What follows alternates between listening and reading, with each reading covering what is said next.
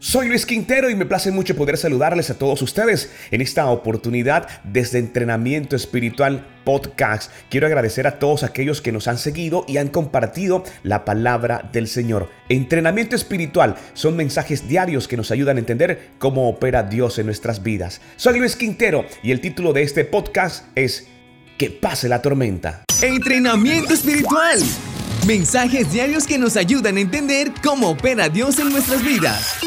Escucha y comparte la palabra del Señor.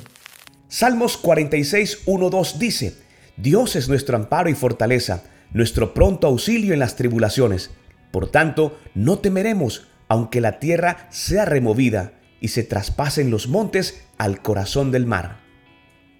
¿Sabes algo? He enfrentado muchas tormentas en mi vida, algunas como aguaceros comunes, de una tarde normal de verano y algunas que parecían huracanes de categoría 4. Y si he aprendido algo sobre la meteorología de estas tormentas es que no duran para siempre y no necesito tomar grandes decisiones en medio de ellas. Los pensamientos y los sentimientos se vuelven sobrios en medio de la crisis, pero en esos momentos son exactamente las veces que debemos tener cuidado al momento de tomar decisiones. A menudo mi esposa me lo recuerda y yo mismo me digo, deja que las emociones se calmen antes de tomar una decisión.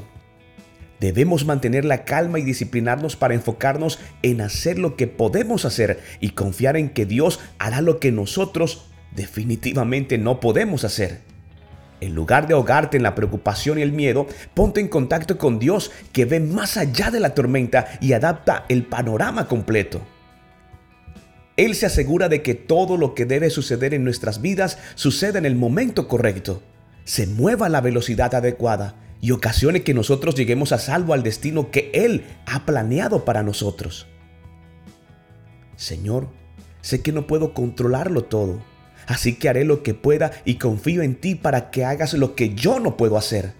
Las tormentas de mi vida no me controlan, Hoy definitivamente deseo colocar mi confianza y mis planes en tus manos, porque sé que siempre has deseado lo mejor para mí.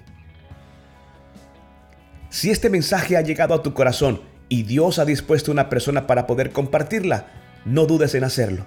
No soy el mensaje, soy el cartero y me agrada estar contigo en entrenamiento espiritual.